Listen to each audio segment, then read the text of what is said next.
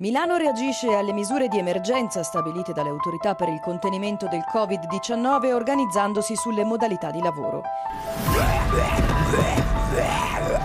Molte le grandi aziende che lo scorso weekend hanno invitato i propri dipendenti a lavorare da casa. Giuseppe. Giuseppe. Mai dire 30 minuti di marketing. Il podcast per imprenditori e professionisti che vogliono capire davvero come comunicare alla grande, far crescere il proprio business e vendere di più.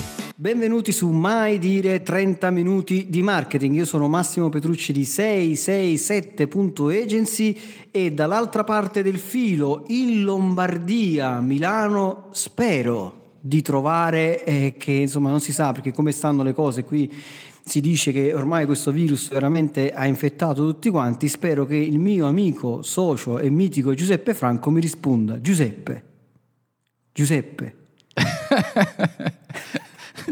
Ma dai, che già sempre così partiamo male, io te lo dico, così partiamo male. Bisogna subito fare una precisazione, stiamo scherzando, ovviamente stiamo cercando di sdrammatizzare, anche perché in questa maniera tu vuoi anticipare, dai, dillo subito di che cosa parliamo, così tagliamo subito la testa No, al toro. serio, serio, no, no, e facciamo alcune precisazioni, vai.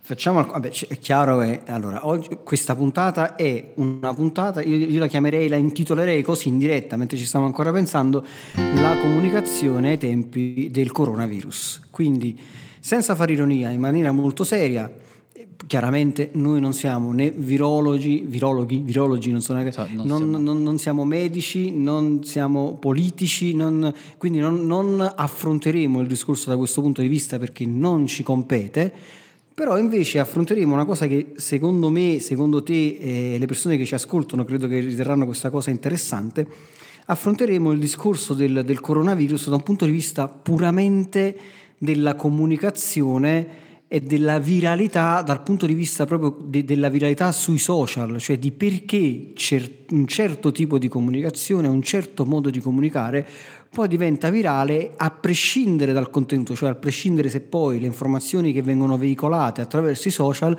sono vere o sono false. Cioè quali sono quei meccanismi, eh, e qui ne abbiamo individuati, ne individueremo in questa puntata, ne parleremo di ben sei meccanismi per i quali poi un contenuto diventa, diventa virale. E quindi da un punto di vista proprio affronteremo questo tema da un punto di vista della comunicazione perché secondo me è molto interessante capire quei meccanismi psicologici che sono alla base di, di questi, come dire, di questi eventi mediatici così forti. Giuseppe.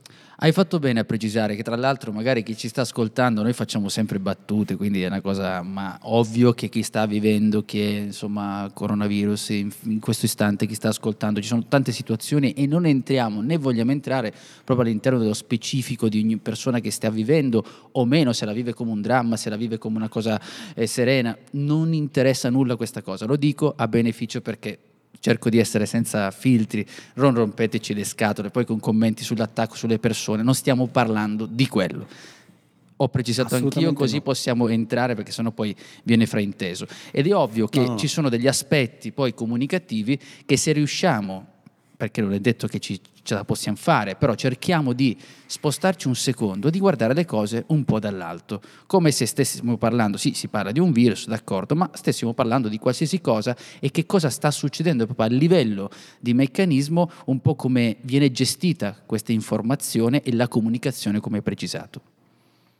Ma infatti noi qui stiamo cercando di capire proprio, proprio questo, cioè come in realtà dovrebbero comunicare, come ci aspettiamo, insomma, dovrebbero, come dovrebbero comunicare i, i- i media, le aziende, insomma, in, un- in uno scenario che poi diventa, sta diventando uno scenario eh, di emergenza e, e questo scenario di emergenza poi crea delle percezioni di, di forte, di forte pericolo e a volte anche al di là eh, poi del- del- della reale situazione.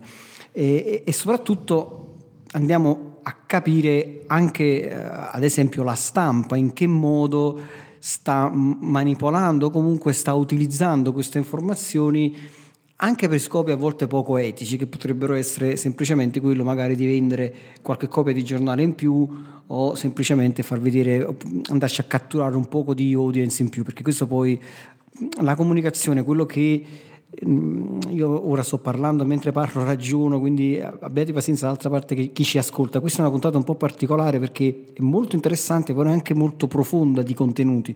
Cioè molto, non, non, si riesce a comprendere una cosa molto, molto importante, che la comunicazione e le parole sono armi, possono diventare armi, cioè sono estremamente potenti perché, come abbiamo ripetuto tante volte nelle, nelle nostre puntate del podcast, le parole creano immagini e le immagini nella nostra mente riescono a creare emozioni, forti emozioni e le emozioni hanno poco a che vedere con la razionalità, con le, l'approfondire le scienze, i dati, le statistiche. Le emozioni vanno immediatamente a coinvolgere la parte antica del nostro cervello e quando sono emozioni o manipolate o ingiustamente come dire, pompate anche in negativo possono diventare molto pericolose perché poi le emozioni generano le azioni e azioni non compensate dalla giusta dose di razionalità possono diventare veramente devastanti. Ecco, io ora sto utilizzando questa parola devastante che già sta creando uno scenario nella mente di chi, di chi ci ascolta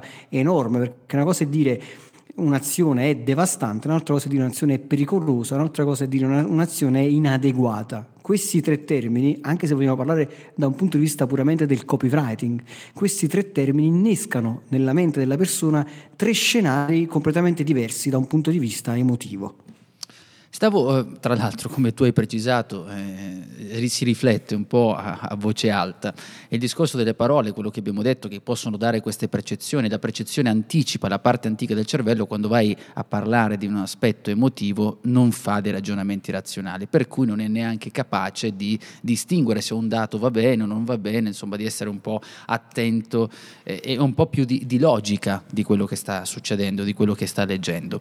Il discorso che qui ci troviamo quando succedono accadono alcune eh, tipologie, ci sono alcune tipologie di informazioni, come in questo caso, eh, vengono giustamente processate attraverso un media. Processate attraverso un media, cioè un mediatore che porta notizie. Noi abbiamo diversi attori coinvolti in questi casi, eh, però quello su cui ci stiamo concentrando è i giornali, i media in questo caso, perché al di là di chi fa sicuramente, perché non è che sono tutti così, però c'è chi fa un giornalismo costruttivo, però ci sono anche dei casi in cui eh, un po' per riempire il giornale, un po' perché tutti ne stanno parlando, dobbiamo parlare anche noi.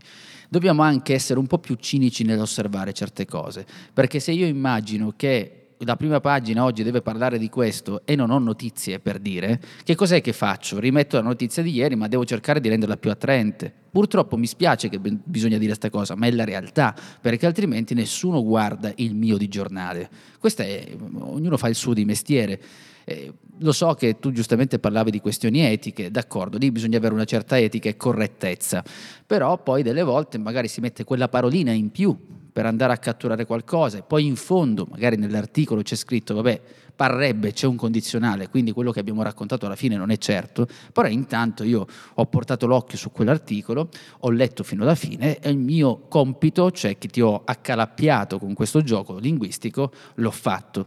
Però nel frattempo ci dimentichiamo di un passaggio che mentre io leggo quell'articolo, poi scorro tutte quante le parole, intanto la mia parte antica, come dicevi tu, ha processato delle informazioni. E se non arrivo fino alla fine, magari prendo per buone quelle cose e quindi ripeto, copio, ripeto, racconto un'informazione falsa. Alla fine questo è quello che succede in molte occasioni.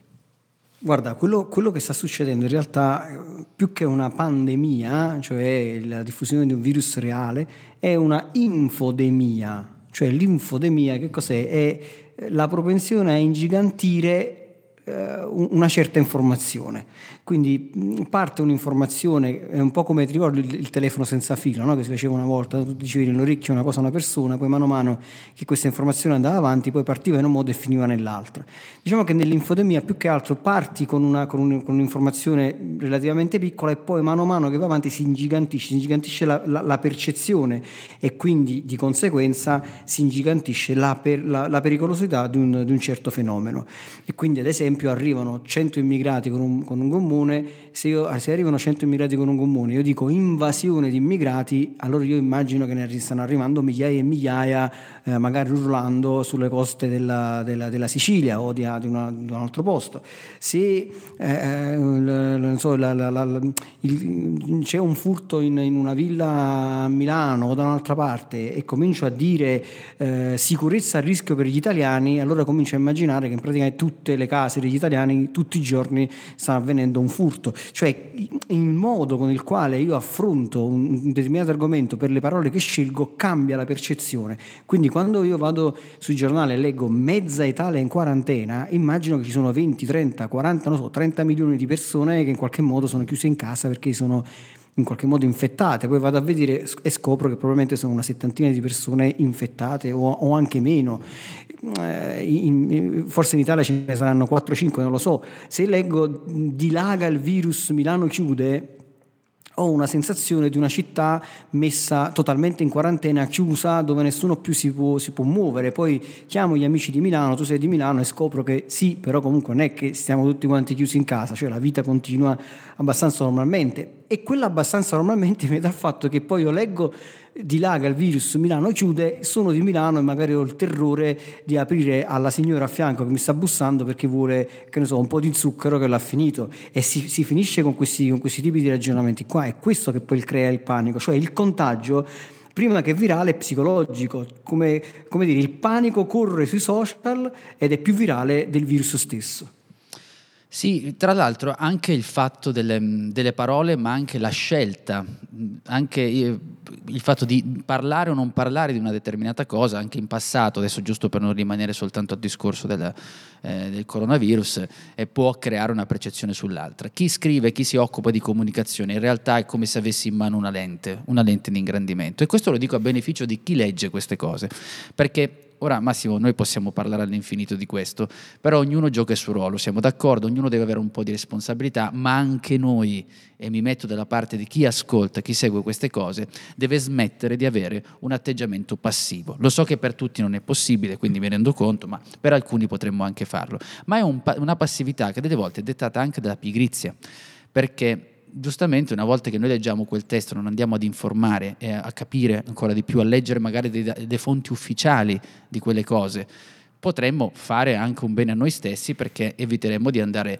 ad ingigantire. Parlavo anche di tagliare, di, di, mettere, di, di omettere, giusto perché abbiamo parlato di cose, per esempio io mi ricordo un periodo in cui, non so se ricordi anche tu, quando si parlava del cane che mordeva il padrone. Ti ricordi che c'era un mm, periodo? Certo, come no, esatto. fu questo periodo, sì, sì, sì, eh, sì. cani. Cioè, adesso giusto per non parlare proprio del coronavirus, ti ricordi, è stato un periodo che tutti sti cani stavano mordendo sti padroni. Io non so dove andasse a parare quel tipo di comunicazione. Non è che adesso in questo momento questa cosa non sta accadendo, sicuramente è accaduta da qualche parte e non c'è quella lente di ingrandimento dell'informazione. E questo è quello che succede. Quando si sono fatti in questi giorni anche dei confronti tra influenza e coronavirus, eccetera, senza entrare nello specifico, ripetiamo, dal punto di vista tecnico, però è vero che ehm, magari la lente adesso è su una cosa rispetto ad un'altra, che questo non toglie, attenzione, non toglie che quei poi 4, 40, 15, 20 persone che stanno male non debbano stare male, no, quello non c'entra nulla. Stiamo parlando proprio di lente di ingrandimento. Quindi anche noi che vediamo, capiamo, dobbiamo essere un po' più attenti a quello che ci stanno dicendo, fermo restando che però c'è questa mediazione, perché io posso parlare dei cani in un periodo, oppure tu parlavi per esempio di come gestiamo la parola eh, degli immigrati, ma anche cambiando immigrati a clandestini, oppure quando per un ecco. periodo se ne è parlato tantissimo e poi per un periodo non ne è parlato, eppure le cose stavano accadendo lo stesso in alcune circostanze. Anche questa lente, come viene spostata, cambia la percezione. Quindi l'unico modo è quello di andare a vedere le fonti proprio precisi quando riusciamo. Ma guarda, anche la scelta che si fa, perché quando allora, si è parlato del 2%, a parte che era un dato che veniva dalla Cina, l'Italia, l'Europa, non c'entra niente, c'è il tasso di mortalità e poi andando a indagare, perché poi insomma personalmente sono andato un po' in profondità su questa roba, però non do, cioè una, non do consigli in questa roba né esprimo come dire, la, la, la verità scientifica che, perché non mi appartiene, non sono uno specialista. Però andando a vedere questo 2% riguardava in particolare gli over 80 che uomini in Cina e quindi non aveva niente a che fare con l'Italia. Però poi quando tu prendi questa informazione, la porti e decidi di questa informazione del 2% di mortalità decidi che come la vuoi raccontare, la puoi raccontare in due modi. Puoi decidere di raccontarla e dire due persone su 100 muoiono, oppure puoi decidere di dire 98 persone su 100 sopravvivono, cioè nel 98% dei casi si guarisce. Io sto esprimendo e sto dicendo esattamente la stessa cosa in tutti e due i casi.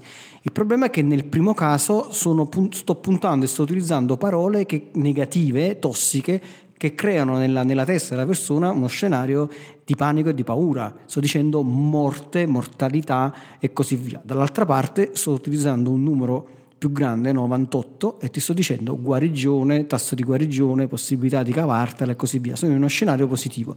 Entrambi i casi esprimono statisticamente la stessa cosa. Guarda caso, un giornale, un giornalista, eh, che cosa sceglie? Sceglie sempre di parlare del di quei due che sono morti, di quello che è morto, della negatività, anche se questa negatività magari è lontana, la decost, de, decost come si dice, insomma la, la, la, la tolgono dal contesto, eh. esatto, scusami non mi viene la parola, e te la porto in una situazione di, di, per creare il panico, perché poi che cosa succede? Che noi ci dimentichiamo che il, il cervello predominante è tra i, tra i tre cervelli, no? ricordiamo, noi parliamo sempre di neuromarketing, ma neuro è la parte del cervello che vale sempre, non è una questione soltanto del marketing, vale in tutto quello che noi facciamo nel quotidiano.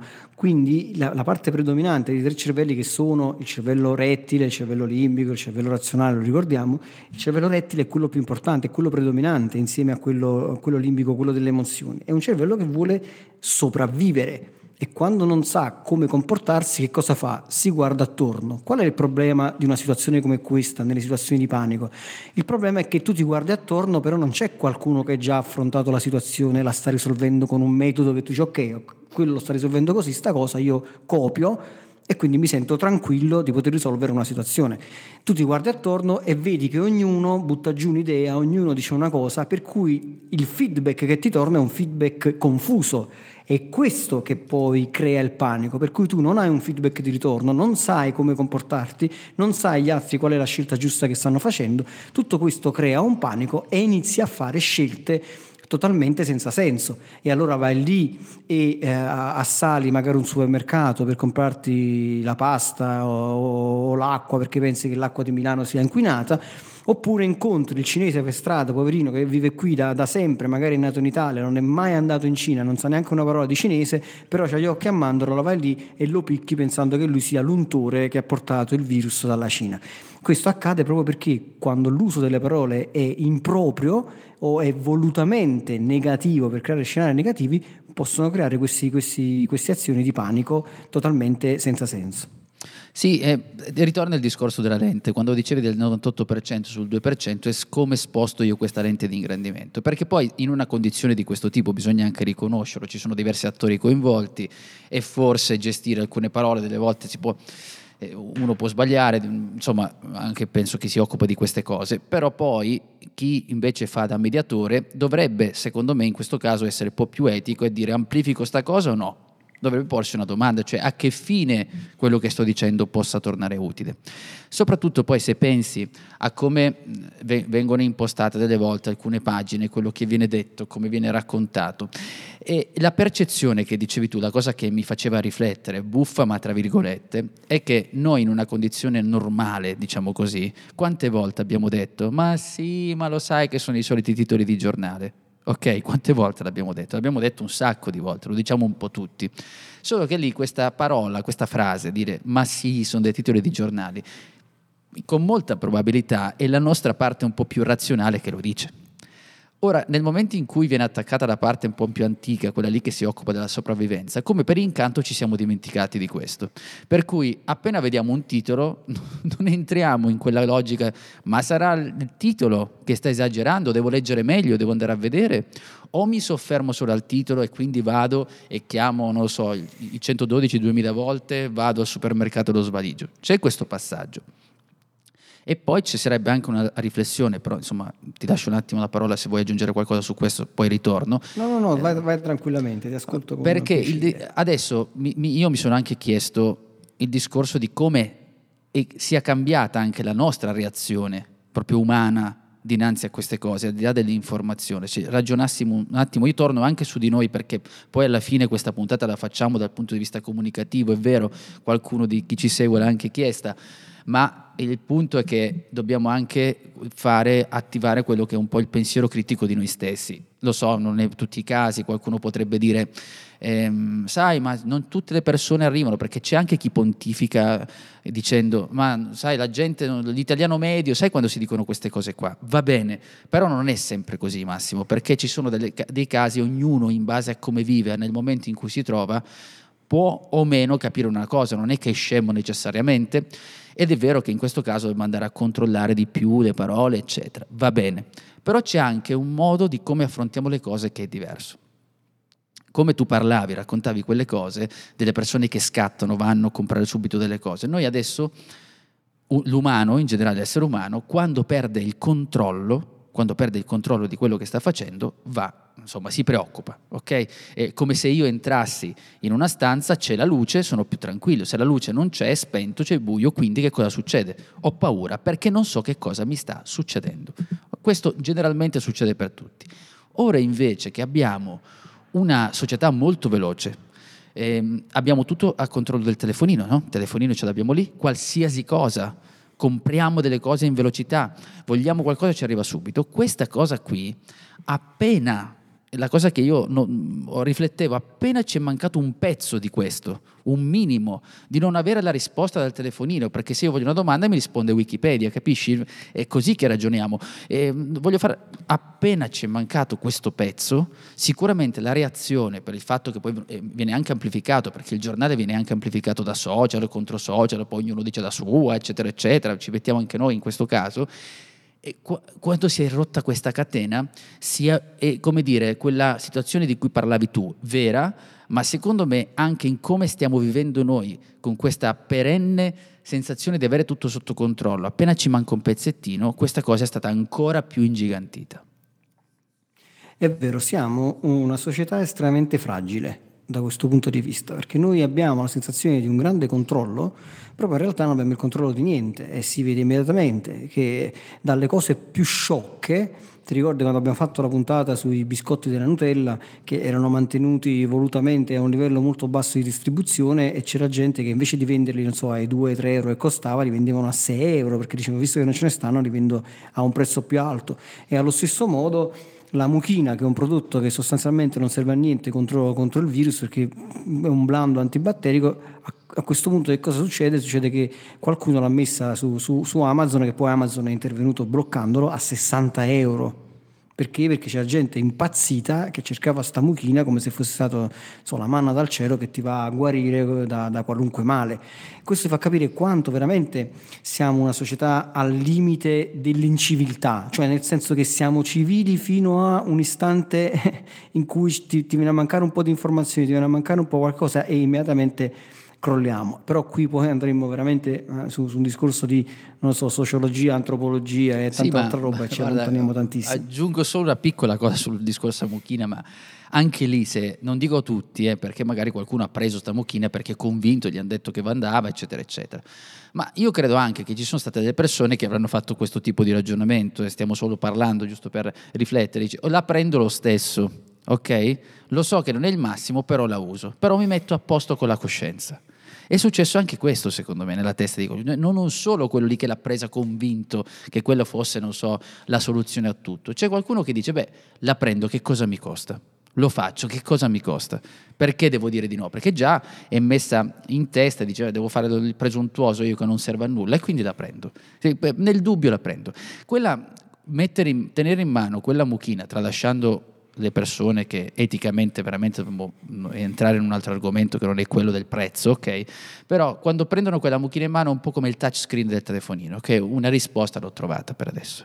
È una sorta di... adesso mi sento un po' più tranquillo. Ho ripreso, sì, siamo... mi, mi, illudo del controllo, l'illusione sì, continua sì. del controllo, capisci? Prendo quella bottiglia in mano, ah, capisci? È anche questo quello che succede. Tutto da che cosa? Siamo Vai, vai, da queste no, informazioni. No, no, no, scusami, ti ho interrotto. No, no, ma sai che semplicemente... è una puntata super popcornante. no, è una super, eh, no, infatti.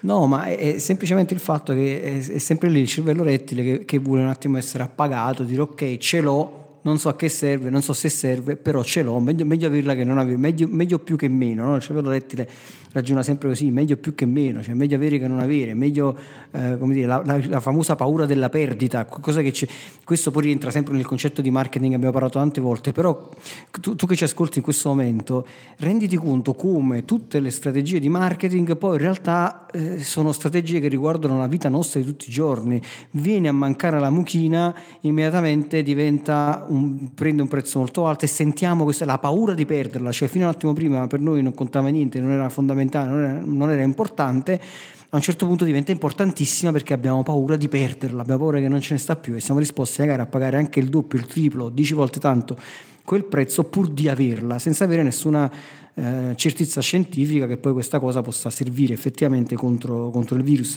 Guarda, non mi ricordo dove l'ho letto, ma ho letto un concetto molto interessante che diceva noi siamo ormai in una società sempre più libera, no? diceva da falsi miti e credenze, talmente libera che non crediamo in realtà più a niente, non crediamo neanche alla realtà dei fatti. Però di conseguenza il non credere neanche alla realtà dei fatti e non credere magari neanche alla scienza, il fatto proprio di non credere a niente ci fa diventare creduloni. Cioè è, è un po' un paradosso questo fatto, perché non sì, credere sì, a nulla sì, vuol dire che posso paradossalmente credere a qualsiasi cretinata mi viene proposta da qualche parte, perché non ho un, il senso della misura, cioè non, non, non ho un, un, un, metro di contrasto per andare a capire, poi effettivamente andare a filtrare quelle informazioni che sono cioè andare alla fonte, io dico sempre eh, a volte quando ma io ho sentito, ho letto che ho capito, ma qual è la fonte? Da quale fonte arriva questa informazione? Ah, non lo so, e quindi se non sai da quale fonte arriva, eh, può essere qualsiasi pazzo che ha detto qualsiasi cosa, perché poi a tutto questo i social sono estremamente potenti a, a trasformare un, famu- un meme, no?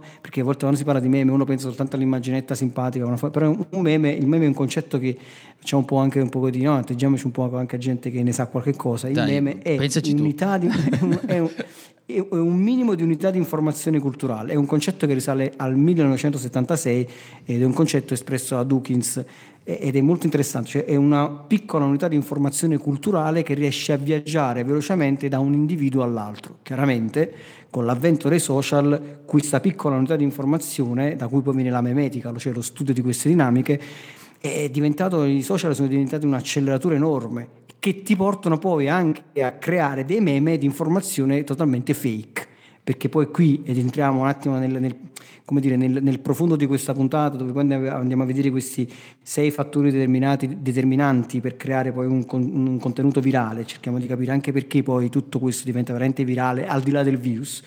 Però i social diventano veramente un acceleratore perché immediatamente riesce a passare da una persona all'altra anche informazioni che sono totalmente false, perché poi quando vengono fuori veramente questo è il lato oscuro di ognuno di noi, viene fuori una situazione drammatica come quella del coronavirus e poi ti arrivano i messaggi privati, a me penso che me ne siano arrivati almeno 30 perché a me ogni giorno mi arrivano messaggi privati da, da chiunque, con gente con finti infermieri eh, so, da Bari o da altre zone d'Italia che dicevano che avevano l'ospedale pieno di gente malata che stavano morendo e che le istituzioni non volevano farlo sapere.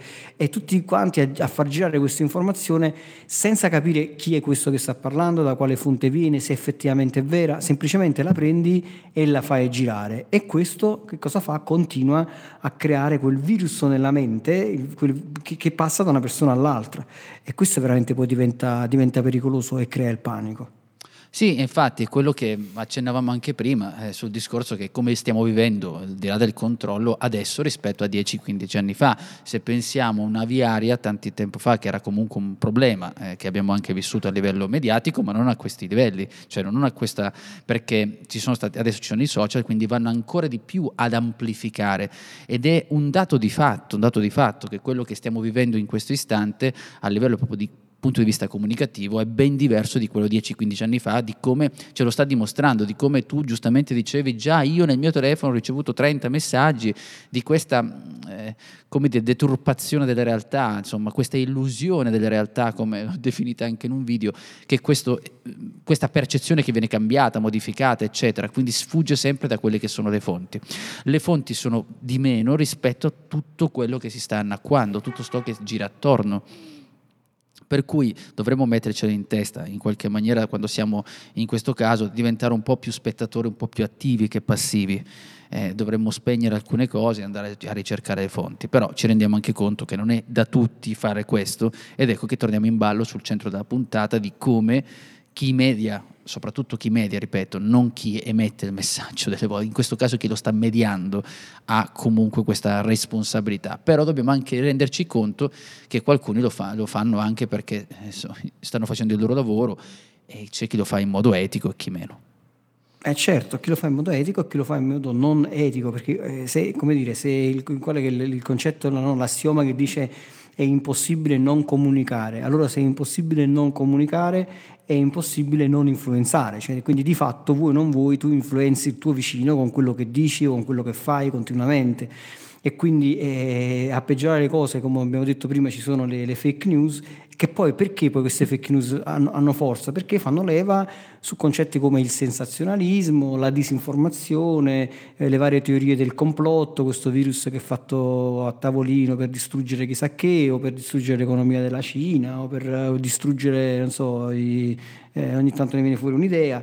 Poi ci sono i vari bias, no? quella delle, delle relazioni inesistenti, per cui tu anche dove non ci sono relazioni, inizi a creare relazioni per far sì che qualcosa sia coerente. Insomma, metti assieme tutta questa roba, metti assieme le deformazioni del nostro cervello che crea legami laddove non ci sono, metti assieme tutta questa roba della disinformazione, il sensazionalismo, le fake news e così via, e ti rendi conto come veramente siamo in una società veramente estremamente fragile e, e, e dove veramente la, la, situazione virale, cioè la pericolosità di un virus è più pericoloso il virus, la, dire, la viralità mediatica, quindi la, il virus che gira sui social, cioè questa viralità attraverso internet, attraverso il web, piuttosto che il virus in sé. Cioè paradossalmente in questo momento nel mondo, in Italia, in altre parti stanno facendo, sta facendo più danni questa viralità mediatica che il virus in sé proprio fisicamente. E questa è la cosa pericolosa e la cosa veramente che dovrebbe far riflettere le persone. Questa disinformazione e anche le fake news di cui parlavi, tra l'altro hai citato i bias ed è giusto anche aggiungere qualcos'altro sul discorso dei bias perché anche lì cosa succede? Ci sono dei fake news già, già nella normalità, mi viene da dire, già nelle cose normali o reali, noi comunque cerchiamo di portare l'acqua al nostro mulino, cerchiamo di avere ragione, cerchiamo, abbiamo il nostro bias di conferma, quindi chi dice quello, ah, quello, ah, no, no, lui hai visto, eh, questo io lo sostengo da sempre, oppure quell'altro lo sostengo da questo, dall'altro, quindi succede questa battaglia costante che ognuno di noi cerca di trovare conferma nel suo beniamino, beniamino che sarebbe anche la notizia, chi dice così eh, si avvicina a me, chi fa queste cose, chi scrive queste fake news e chi è astuto nel farlo, va proprio a scrivere delle cose, delle volte, che vanno a, delle volte togliere direi anche delle volte, sempre va a scrivere delle cose che vanno a confermare l'ipotetica persona che dice, ah, vedi che questo sta dicendo come me. È un po' come la scelta dei giornali. Eh, uno dovrebbe fare un'analisi che è difficile da fare, difficile da fare perché dobbiamo fare un'analisi su noi stessi. Noi quando andiamo a leggere un'informazione, un giornale, guarda caso andiamo a leggere quello che scrive le cose che piacciono a noi. È perché se no non, non, non gira tutto, capisci? E, e, anche il giornale stesso lo sa. Non può scrivere una cosa perché se no, ah, ah, ah no, eh, no, così no. Allora lo destabilizzi. Anche lì è un modo di scrivere, devo mantenere quella linea lì, devo stare in quella linea lì, perché io sono soddisfatto. Cioè in realtà sto leggendo il giornale, ma nello stesso tempo sto dando una conferma a me stesso, perché io sono figo, perché scelgo quella cosa lì. Però se guardassimo, eh, se guardassimo, la cosa dall'alto, se guardassimo la cosa dall'alto, che è difficile da fare perché non lo siamo razionali fino a quel punto, se guardassimo la cosa dall'alto, siamo praticamente dei giocatori che ci spostiamo da un lato all'altro. In, per essere un po' più attenti in questo caos, ed ecco perché noi stiamo soltanto cercando di fare una puntata che vada un po' a ridurre, però essere, eh, come dire, attenti del tutto è difficilissimo, perché dovremmo guardare la cosa dall'alto e vederci che forse in fondo non abbiamo ragione nessuno dei due in quello che stiamo dicendo. E perché ci sono anche queste cose, queste cose di bias, di racconti, di disinformazioni, sensazionalismo, eccetera, eccetera. Quindi non c'è uno ha detto e l'altro non ha detto. Come al solito dovremmo andare alle fonti, ma non è che questa cosa è sempre facile. Ma la cosa pericolosa poi in tutta questa storia qual è? È che il nostro cervello è progettato per come dire, trovare la coerenza nelle informazioni. Quindi se noi siamo convinti che è di colore nero invece di essere di colore bianco, cerchiamo tutte quelle fonti che ci dicono che è di colore nero, giusto per no, semplificare. Questa volta faccio io il semplificatore. Eh, fai bene, fai bene. Eh, che fai no, il ruolo che è solo del tuo. Quindi cercherò sempre quelle informazioni. D'altra parte, gli algoritmi dei social network sono costruiti e progettati proprio per questo, cioè nel senso senso che cercano di proporci quel tipo di, di, di, notizia, di informazione, di contesto nel quale noi ci sentiamo più in, in, zona di comfort, cioè dove noi andiamo a cliccare, quel tipo di, quindi se io clicco sempre su informazioni catastrofiche avrò un feed pieno di informazioni catastrofiche, se io clicco continuamente su eh, cose che riguardano so, la poesia e la letteratura mi troverò un feed ricco di poesia e letteratura. E quindi mi verrebbe da pensare che tante persone in Italia magari sono interessate alla letteratura e alla poesia. Dico, ah, però guarda quanta gente che è interessata alla letteratura. E non, non mi rendo conto che in realtà è soltanto l'algoritmo di Facebook o quello che sarà che semplicemente mi sta proponendo quelle cose che sono più vicine ai miei interessi. In una situazione come questa, però, l'algoritmo non fa altro che proporti continuamente cose catastrofiche e quindi tu cominci a pensare che veramente tutto il mondo eh, ci troviamo in io sono leggenda, no? che tu a un certo punto ti guardi intorno e sei rimasto soltanto tu. Cioè, questa è la, è il, è il pericolo, è la cosa pericolosa poi dei social e di quello che sta, che sta succedendo. E quindi a questo punto io direi di finalmente di entrare finalmente, cazzo, abbiamo fatto una puntata intera mi ha raccontato tante cose però... che tragedia che...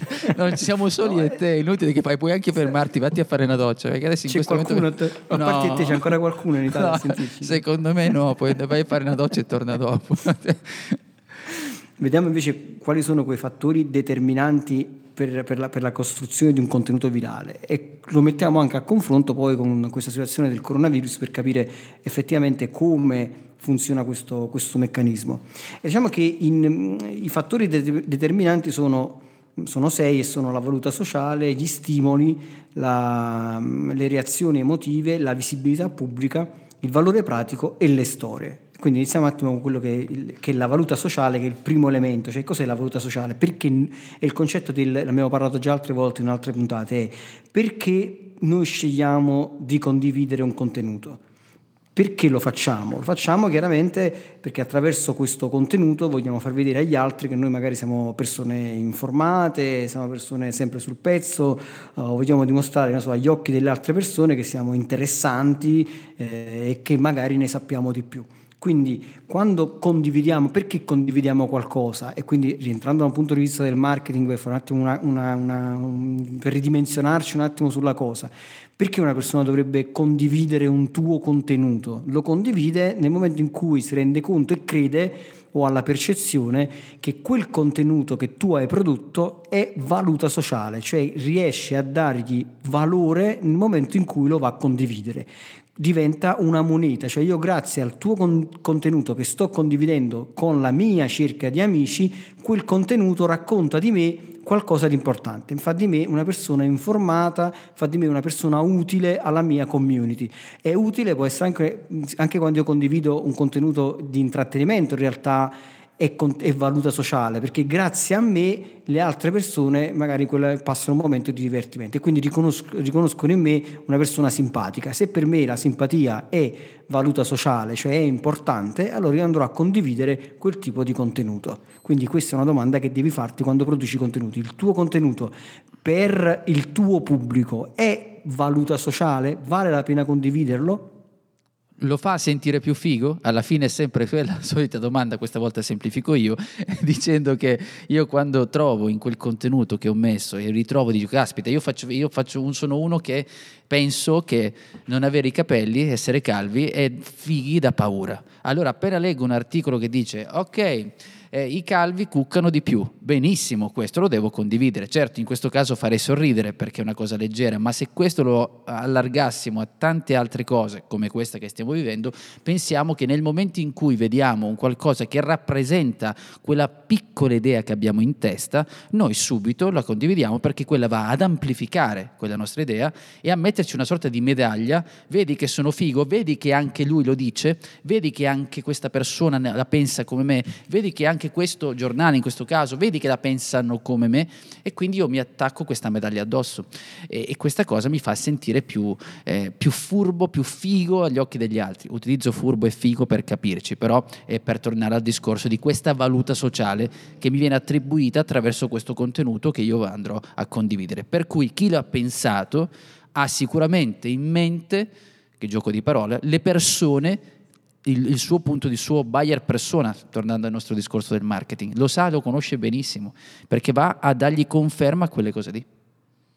Soprattutto poi quando vai a condividere questo contenuto, se questo contenuto poi genera apprezzamenti, allora diventa in, ti crea l'endorfina, no? dice cavolo, tante persone mi stanno mettendo like, tante persone lo stanno condividendo, tante persone eh, stanno apprezzando questo mio contenuto e tu ti senti ancora più importante. Quindi ecco perché diventa poi valuta sociale, perché ti dà questa, questa autost- fa aumentare sostanzialmente l'autostima e l'immagine percepita che hai di te attraverso quel contenuto. Per questo eh, diciamo un'azienda che produce un contenuto, un professionista che produce un contenuto dovrebbe prima di tutto fare questo tipo di ragionamento e capire se quello poi effettivamente può essere considerato valuta sociale per il suo pubblico di riferimento, chiaramente. Quindi in questo senso dovrebbe ragionare.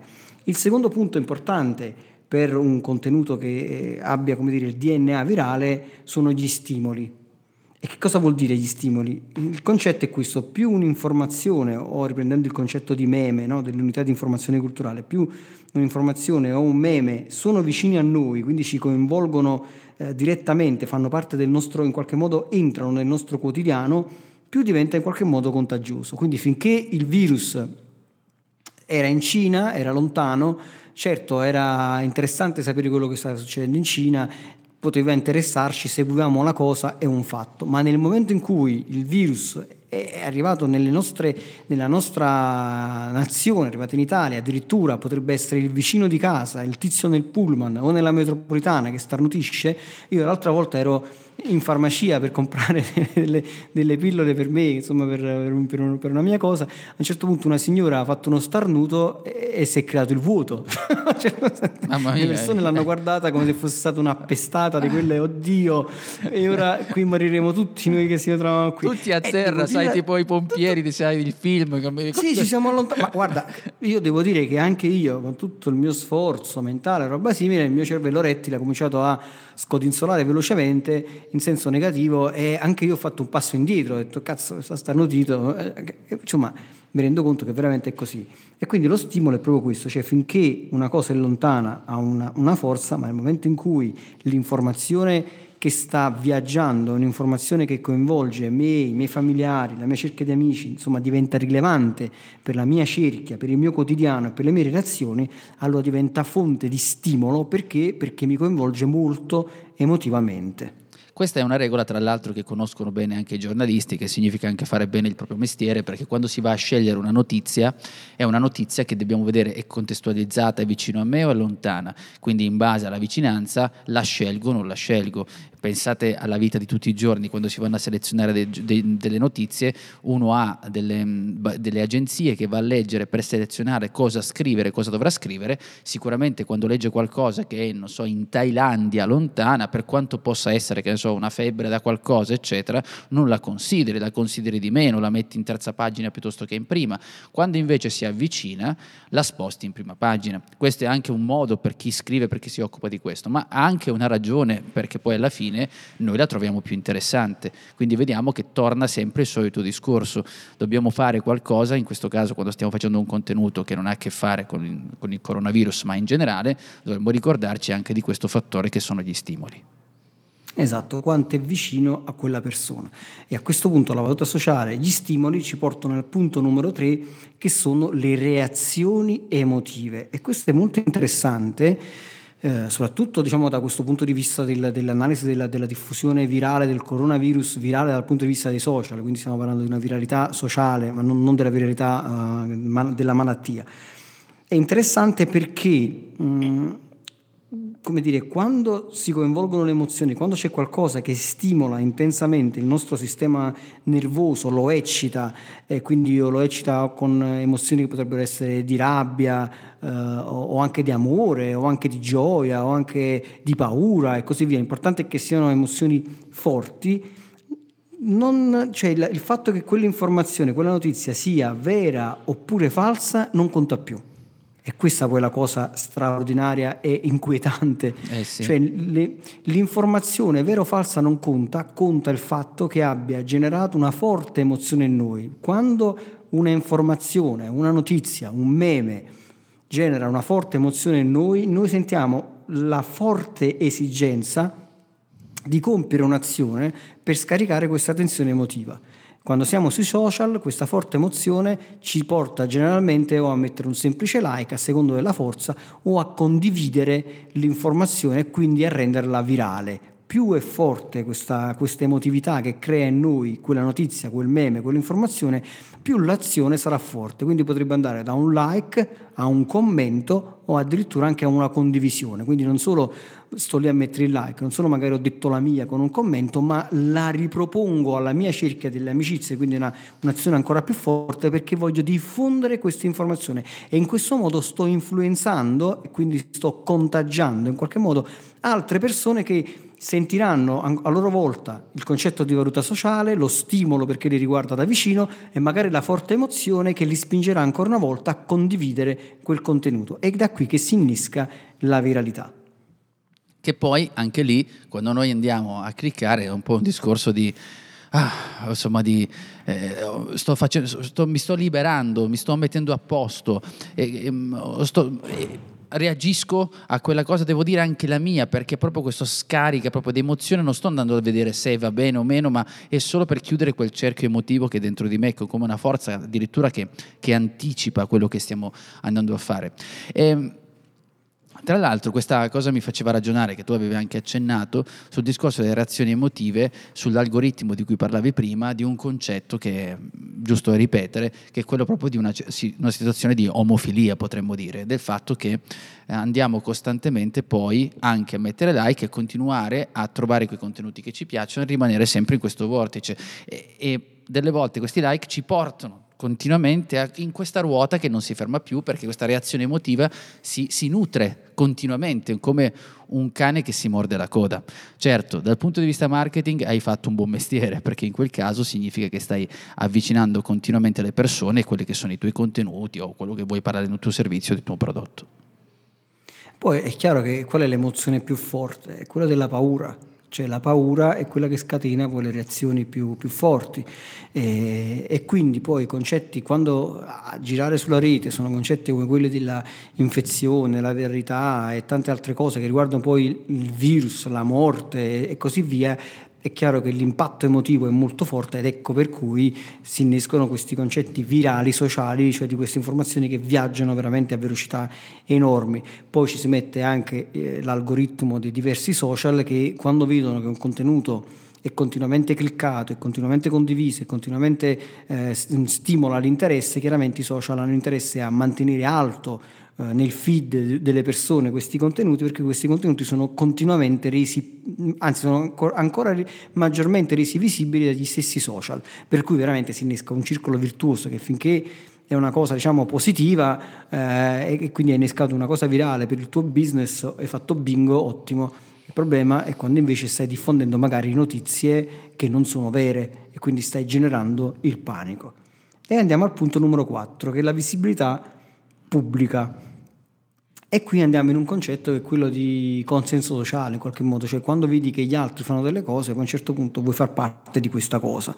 E quindi più un argomento eh, diventa pubblico, diventa un cosiddetto trend topic, e più facilmente si diffonde. Perché? Perché più persone vogliono far parte eh, di quell'argomento, vogliono far parte di quella discussione. Tutto sommato, anche io e te in questo momento Eh abbiamo sì. creato una puntata del podcast dedicata al coronavirus in qualche modo perché è un trend topic e abbiamo sentito l'esigenza anche noi di farne parte. Quindi questo punto numero 4 in qualche modo ci ha coinvolto. Vogliamo far parte della discussione e quindi più persone entreranno a far parte di quella, di quella discussione con altri post, altri commenti, altre condivisioni, altri contenuti. Vero Giuseppe? più aumenta e poi noi vogliamo ovviamente far parte di questa cerchia, aumenta il numero di persone che si occupano, parlano di quella cosa e anche noi vogliamo coinvolgerci cioè essere lì coinvolti in questo dialogo, in questa discussione. Vogliamo anche noi dire la, la nostra. Noi in questo caso, come hai detto tu, siamo veramente l'esempio tangibile di, questo, di questa visibilità pubblica, non a caso eh, il tema di questo, di questo episodio. Però poi voglio dire, ci sono tante valutazioni, qui in questo caso eh, sicuramente uno che ci sta ascoltando sta pensando ai suoi di contenuti, immagina soltanto che questa cosa debba essere in scala così come nel caso del coronavirus. No, assolutamente, perché l'importante è riuscire ad avere una visibilità nel caso di un prodotto, di un, di un contenuto virale per il marketing, deve essere invece per il tuo mar- mercato di riferimento, quindi non è necessario che sia così vasto, ma che sia vasto nella misura del tuo mercato ovviamente. Assolutamente. Poi c'è una cosa molto interessante, una ricerca che è stata fatta in questo senso, ed è questa che in realtà quando iniziamo ad emulare, eh, cioè insomma iniziamo a entrare nei, nei, nei trend, no? nei trend topic, eh, quindi entriamo nelle discussioni no? della nostra cerchia, in quello che succede attorno a noi, cosa ci, ci, ci racconta questa, questa, ricerca? Cosa è venuta fuori? È venuta fuori che poi tendiamo anche ad emulare i toni della discussione. Cosa vuol dire? In modo acritico, cioè senza neanche poi riflettere se effettivamente quei toni sono giusti o sono sbagliati. Cosa vuol dire questo? Vuol dire che se noi entriamo in una discussione dove il tono è, di ansia, è di panico, è di allarme, allora noi creeremo contenuti di eh, panico, di, di, di, di, allarme e di ansia automaticamente, cioè non, non cerchiamo di mediare, cioè entriamo nel, nello stesso tono, nel, nello stesso mood di quella discussione. Se invece è una discussione creata magari con pacatezza, cercando di avere un tono più di approfondimento e così via, andrà ad influenzare positivamente anche chi entrerà nella discussione, che cercherà di entrare in maniera più pacata, portando magari delle informazioni più approfondite più precise. Questa è una cosa che i media, cioè i media, dovrebbero comprendere. Chiaramente lo, lo, sanno molto probabilmente, ma non ne fanno un buon uso perché a loro interessa chiaramente vendere il giornale probabilmente ed è chiaro che eh, quando mettiamo in funzione il panico, l'ansia, l'allarme e così via, eh, tutto questo fa sì che eh, le persone che già normalmente, le, perché qual è il concetto purtroppo? Che le masse, le folle eh, ragionano con la pancia, non ragionano col cervello, cioè la, la, la folla è una folla, la folla si muove così di, di istintivamente, non è che sta lì a ragionare, ecco perché poi alla fine a volte succedono de, degli eventi eh, catastrofici che in realtà non è l'evento in sé a, a creare più danni, ma è la folla, la gente che si muove in maniera caotica a far più danni dell'evento stesso. E questa è una cosa interessante, il fatto che le persone si adeguano automaticamente al, al tipo di tono della, della, discussione a cui stanno partecipando. Non so se questa cosa ti è, ti è familiare, Giuseppe. Assolutamente, mi è venuto in mente, eh, oggi faccio, ripeto le parole dopo due secondi, sarò, anch'io avrò un virus della parola, però eh, il discorso è che eh, questa capacità, perché adesso Ebbene, noi abbiamo parlato di chi ha responsabilità o meno, però alla fine ci siamo un po' tutti dentro questo calderone, se ci ragioni un attimo, perché ad esempio la capacità camaleontica, questa che tu hai appena definito, esiste proprio una ricerca di capacità camaleontica del fatto che noi ci adeguiamo non solo ai toni, agli accenti, alle parole. Quando noi andiamo in un posto nuovo e abitiamo, non so, io mi sposto a Roma piuttosto che a Napoli, dopo un po' tendo o vorrei tendere ad avere quello stesso accento per cercare di essere accolto dal gruppo. È una cosa che facciamo quasi istintivamente. Quando c'è la persona che noi prendiamo in giro, che gli diciamo ah ma sei andato lì, sei andato a Napoli una settimana, o a Milano, eccetera, ma in realtà è proprio una capacità umana dell'adeguarsi. Poi c'è chi è più veloce e chi è più lento, però un minimo questa cosa è proprio per adeguarsi, per essere accolti. È una cosa istintiva, non è, non è una cosa che facciamo in modo cosciente. Un appunto in più rispetto a quello che stiamo dicendo nella puntata più lunga della storia, non so quanti tempi siamo, ma ehm, pensavo... Siamo penso a 53 minuti. Sì, eh. pensavo, pensavo, anche al fatto che poi... Eh, sempre sul discorso dell'algoritmo che dicevi tu, ma quanti poi alla fine al discorso del giornale, chi scrive è vero che lo sa, ma purtroppo come capita a noi e mi riferisco a coloro che producono contenuti di marketing o contenuti per il proprio sito, eccetera, che stanno un po' alla SEO o il SEO, come cazzo lo si può chiamare, o il motore di ricerca, eccetera, eccetera. Anche i giornalisti devono stare, confrontarsi con questo sistema perché poi dico, se io non scrivo un articolo in una certa maniera, se non scrivo un titolo in una certa maniera, magari non vengo neanche visto. Allora, tralasciando i grossi, i grossi gruppi, che tra l'altro adesso anche loro devono sottostare a Dio Google su certi aspetti, ma quanti magari titoli facciamo sensazionali solo per avere quel click? Per cui c'è questa sorta di, uh, non so, devo farlo per forza, se no non, legge neanche quelle quattro cose che sto scrivendo. Cioè, c'è anche questa cosa qui da dire, che non so a chi dare la responsabilità, perché uno potrebbe dire, vabbè, ma tu devi scrivere il giusto, però quelli rimani lì abbandonati in un angolo non ti legge nessuno. C'è anche questo da dire, che non è giustificato in questo contesto, eh, però è comunque una valutazione da tenere in considerazione. Ma guarda, eh, purtroppo, purtroppo, è così, è quello, cioè, quello che dici è vero, perché poi come dire, se, se, noi cerchiamo, mm, la psicologia dell'essere umano è un po' particolare, cioè cerchiamo sempre di trovare a volte la soluzione più complicata, cioè noi dovremmo cercare quella più semplice, però poi quella più complicata ci sembra sempre quella più, più interessante, no? perché noi, come dire, a volte le soluzioni semplici sono troppo semplici e ci sembra banale la cosa, invece se, se pensiamo che dietro c'è un, un, super nemico, un super complotto, gli alieni che sono scesi sulla Terra e poi se ne sono andati, tutta questa roba qua ci sembra più, più interessante rispetto a niente, è stato un caso, è uscita fuori così, e non, non riusciamo, il nostro cervello va un po' in pappa, la semplicità a volte veramente ci rende le cose più complicate, però anche qui poi apriamo un super popcorn che ci porta ad affrontare una puntata di due ore. Quindi direi di, a questo punto di passare al punto numero 5 che è il valore pratico.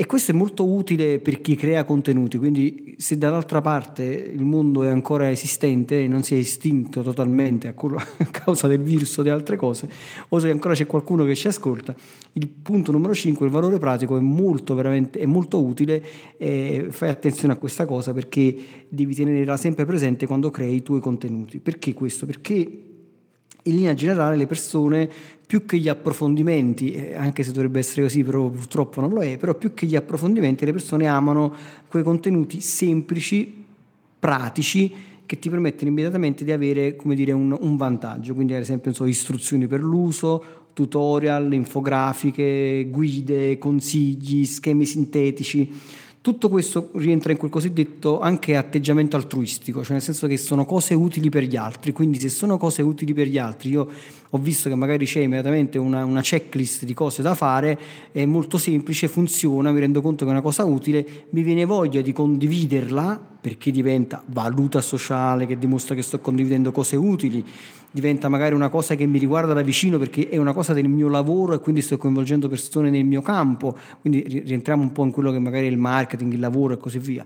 Quindi a questo punto lo condivido questa cosa nel mio mondo, dimostro alle persone che mi stanno seguendo e che fanno parte della mia cerchia che sono una persona informata e che sto condividendo contenuti estremamente semplici, utili, sintetici che ti aiutano, che ti semplificano la vita, che ti semplificano il lavoro, che ti rendono tutto in maniera più più semplice e questa cosa è molto utile. Poi nel caso del coronavirus è un altro discorso perché magari eh, avere eh, quella sensazione di, di, dare subito informazioni, consigli utili, allora ti devi lavare le mani in questo modo, allora tre cose che devi sapere, tutta questa roba è, come dire, è, virale perché ti dà, quella, ti dà mm, quel consiglio pratico, immediato per cercare di risolvere una cosa, sempre perché, ripetiamo, il cervello rettile non sa che cosa fare e si attacca a qualsiasi cosa. Quindi non solo ci attacchiamo noi, ma poi immediatamente coinvolgendo e influenzando gli altri facciamo attaccare anche gli altri e questo diventa, si innesca un meccanismo virale, di viralità sociale che fa passare questo meme informativo da una persona all'altra. Valore pratico e veloce da consumare, mi verrebbe da dire, perché io leggo, mi passa davanti una notizia, un qualcosa, vabbè, eh, è chiaro che bisogna sempre fare questa precisazione, perché in questo momento eh, con un'informazione mm, così, su un argomento così hot, dovremmo trend topic, ok, utilizzando sempre dei termini tecnici, uno legge il titolo, lo gira velocemente, le mani, perché voglio sentirmi di farti vedere queste cose, le regole, e lo fa in velocità. Se pensiamo invece a un contenuto che ci riguarda per quello che stiamo facendo, la comunicazione e il marketing, lì succedono due cose e questo dobbiamo mettercelo in testa quando stiamo scrivendo e preparando dei contenuti. Abbiamo due tipi di persone, abbiamo quella che consuma velocemente, che come dicevi tu è giusto, tutorial, infografiche, rende tutto più semplice e veloce, ma pensa anche a un post. Nel momento in cui io questo post lo scrivo un po' più complicato, sto facendo una sorta di selezione e lo leggeranno meno persone, perché se io devo leggermi quel post, che comunque non è ben articolato, dico post come può essere un post, dove eh, dico scusa, un post del blog, e in entrambi i casi io devo mettermi lì, leggerlo con attenzione, capirlo, se poi è difficile, se non è pratico, devo fare tutto questo passaggio con la testa. Quindi prima di arrivare alla condivisione devo fare tutto questo processo. Se invece tu mi dai un contenuto che è facile, così è pratico, immediato, mi dà veramente in pochi secondi riesco a fruirne di questa cosa.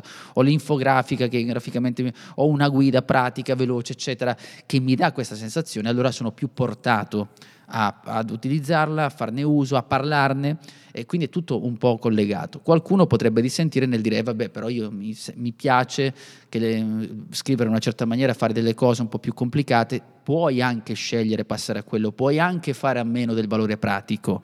Non è detto che sia una regola sempre, però è chiaro che in quel momento ti stai precludendo alcune cose. E aggiungo, e poi faccio parlare perché sono una puntata dura all'infinito, aggiungo il fatto che anche la persona più capace, anche se tu ti stai difendendo dietro una scusa nel dire mio, eh, le persone che mi seguono sono stra intelligenti, eccetera, eccetera, una cosa che ripeto sempre anche nel parlare in pubblico, ma perché devi dargli le cose più faticose? Perché lo devi far lavorare così tanto con la testa? Anche il più intelligente di questo mondo preferisce la via preferenziale, cioè quella lì semplice, per leggere, per farne uso di quello che stai proponendo. Per cui la scelta è sempre tua. Assolutamente è così. E poi arriviamo al punto numero 6, l'ultimo punto.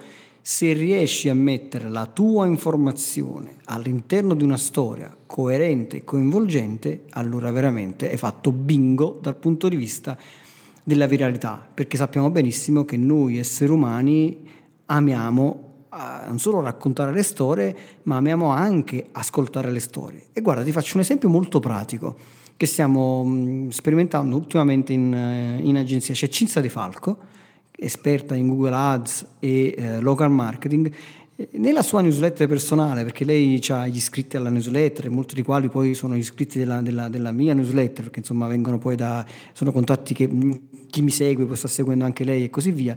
C'è una cosa molto interessante, lei ha scelto il tono e quindi lo stile della, della narrazione per cui fa delle newsletter anche piuttosto lunghe da leggere, però è uno stile narrativo, per cui lei racconta sempre un episodio, quindi racconta sempre una cosa che riguarda poi tecnicamente magari Google Ads, oppure riguarda il local marketing, Google My Business e così via, ma lo racconta sempre in maniera narrativa, raccontando una storia. E questa cosa piace così tanto perché, e ce ne accorgiamo facilmente, perché il tasso di apertura delle sue newsletter è mediamente del 44%, mentre il tasso di apertura delle newsletter nostre standard è del 24%. Quindi praticamente è del doppio, quasi il doppio della, del, delle aperture. E sono quasi le stesse persone. Quindi cosa vuol dire? Vuol dire che quando tu riesci a raccontare un'informazione a livello di storia, quindi creando magari un personaggio, eh, un protagonista, facendogli vivere qualche cosa e quindi portando poi la persona all'interno di un racconto, tutto questo diventa molto più interessante. Tant'è vero che poi che cosa succede? Cosa vogliamo sapere noi, rientrando poi un'altra volta al concetto no, della comunicazione ai tempi del coronavirus? Vogliamo sapere chi è l'untore, che cosa ha fatto, qual è la sua vita, che cosa faceva. Questo succede anche nella, quando vediamo le notizie, no? il, tizio che ha fatto questa cosa, però poi vogliamo sapere chi erano i suoi amici, dove se la faceva, qual era la sua famiglia, chi era la fidanzata, dove andava al mare, cioè vogliamo la storia, vogliamo il racconto, lo storytelling attorno a tutta questa vicenda.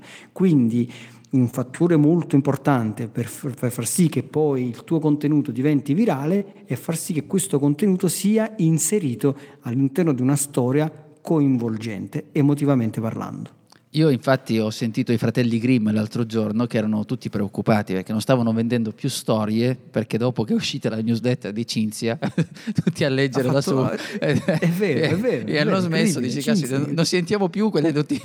No, ma a parte questo, che lo sai che, che, scherzo, Cinzia lo sa benissimo, ma è il fatto proprio di mettere la narrazione perché è una cosa che abbiamo detto infinite volte, che è quello proprio di...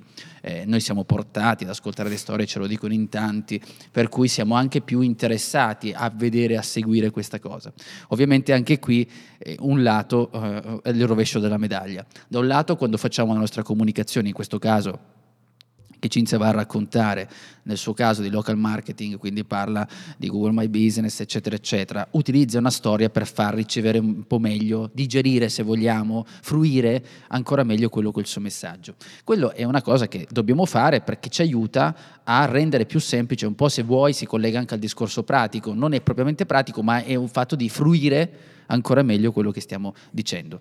Dall'altro canto però attenzione, in questo caso tornando al nostro tema del coronavirus, anche lì c'è qualcuno che in modo astuto utilizza queste cose e ci fa credere delle cose che non esistono, perché nella storia di elementi ci sembrano veri, c'è questa sorta di illusione della realtà, anzi non so se faccio una marchetta, mettiamo che nel link portiamo un video dove parlavo proprio di questo concetto così chiudiamo, finisco prima di parlare, che è l'illusione della realtà perché eh, anche lì, se ci pensi, ci sono alcuni elementi, quando lo mettiamo, tu dicevi l'untore, mettiamo questo, mettiamo qua, mettiamo questo elemento qua e mettiamo questi due punti. Delle volte questa narrazione può essere annacquata e renderla vera. E tutto quello che ci sta girando attorno in questo istante, ognuno, il, ognuno ha il suo personaggio. E questo bisogna anche stare attenti, ma ci vuole un'analisi ancora più profonda. Ognuno sta giocando il suo personaggio che fa parte di questa grande storia perché alla fine eh no, poi la narrazione succede che No, eh, infatti, poi la cosa diciamo, negativa, eh, rientrando nel concetto del, di questo corona, ma poi in generale quando ci sono le cose drammatiche e complicate, è che la narrativa si presta alla deformazione, cioè nel senso che poi ognuno aggiunge un po'. E quindi aggiungendo eh, ognuno sì. un po', da quando è partita la storia a quando è arrivata a te quella storia, si è arricchita di personaggi, si è arricchita di aneddoti, si è arricchita di situazioni che magari nella storia iniziale non c'erano.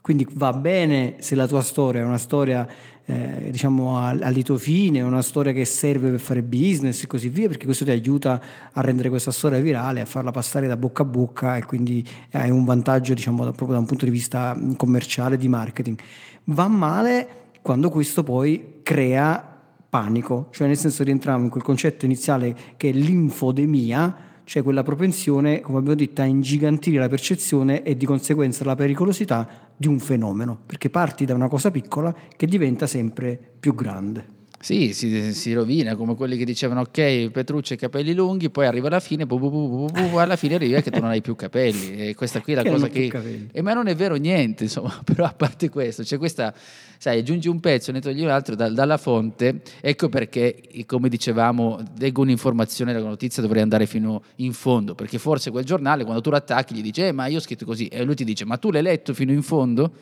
Perché tu, esatto. ho, fatto il, esatto. ho, fatto il, titolo, ma tu l'hai letto fino in fondo, perché tu vedi questo titolo spaccato tutto, Milano non respira nessuno, eccetera, eccetera. Poi vedere, sembrerebbe che. Alla sembrerebbe fine, che. C'è ecco il condizionale allora, e quindi tu non l'hai letto fino alla fine. Vai.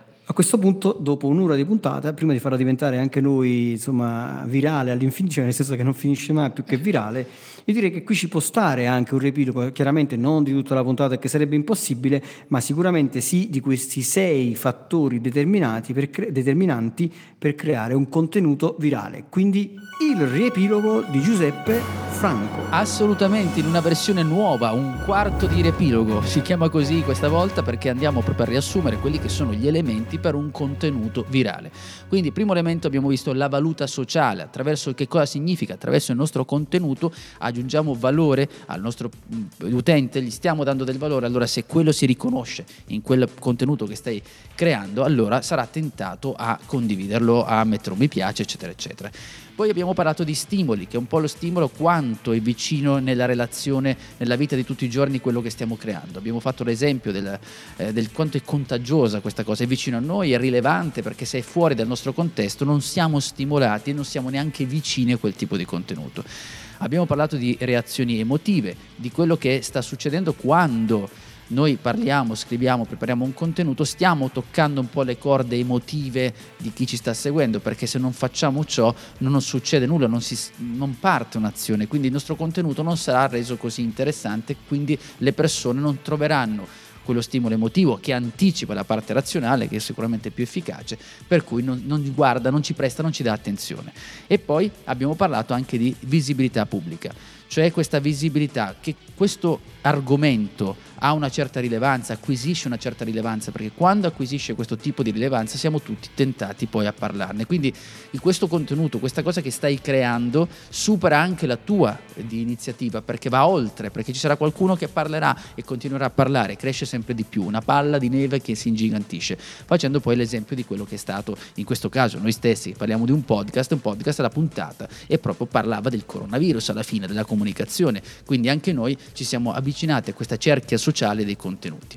Poi abbiamo aggiunto il valore pratico, il nostro contenuto deve essere più pratico, semplice da fruire, perché le persone se percepiscono e leggono questa cosa ed è più facile da fruire, saranno più tentate a condividerle, a parlarne, a, fa- a, parlare di te che l'hai prodotta, eccetera, eccetera. Quindi c'è tutto un collegamento di semplificazione che rende la vita più semplice. E poi l'ultimo punto fondamentale che è quello delle storie. Le storie perché noi tutto quello che stiamo raccontando possiamo raccontarlo a mo' di educazione, nel senso fai così rispetto a questo, ma possiamo aggiungere una storia, possiamo raccontarla, anzi più che dire storia, la narrazione, perché più corretto dove andremo a mettere i personaggi di questa narrazione che compiono un'azione e per cui questa azione è collegata al prodotto, al servizio, al contenuto di cui vogliamo parlare.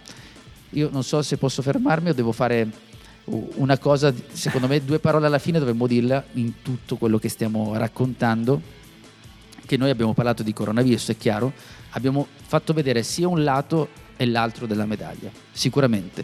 Quindi erano soltanto degli strumenti in più per avere quello, io direi a chi ci sta ascoltando, sia chi, chi gioca un ruolo che dall'altro, un po' di pensiero un po' più critico delle cose che ci passano davanti, di quello che andiamo a leggere, e sia chi si occupa invece dall'altro lato di essere un po' più costruttivo in quello che sta creando, con tutti i pregi e difetti che ognuno di noi ha, perché nessuno ha una sfera di cristallo e tutti possiamo incappare in questa tipologia di errori. Assolutamente, quindi ci auguriamo che tutto si dissolva come neve al sole e quindi siate sani e felici ovunque voi siate. Ciao. Ciao.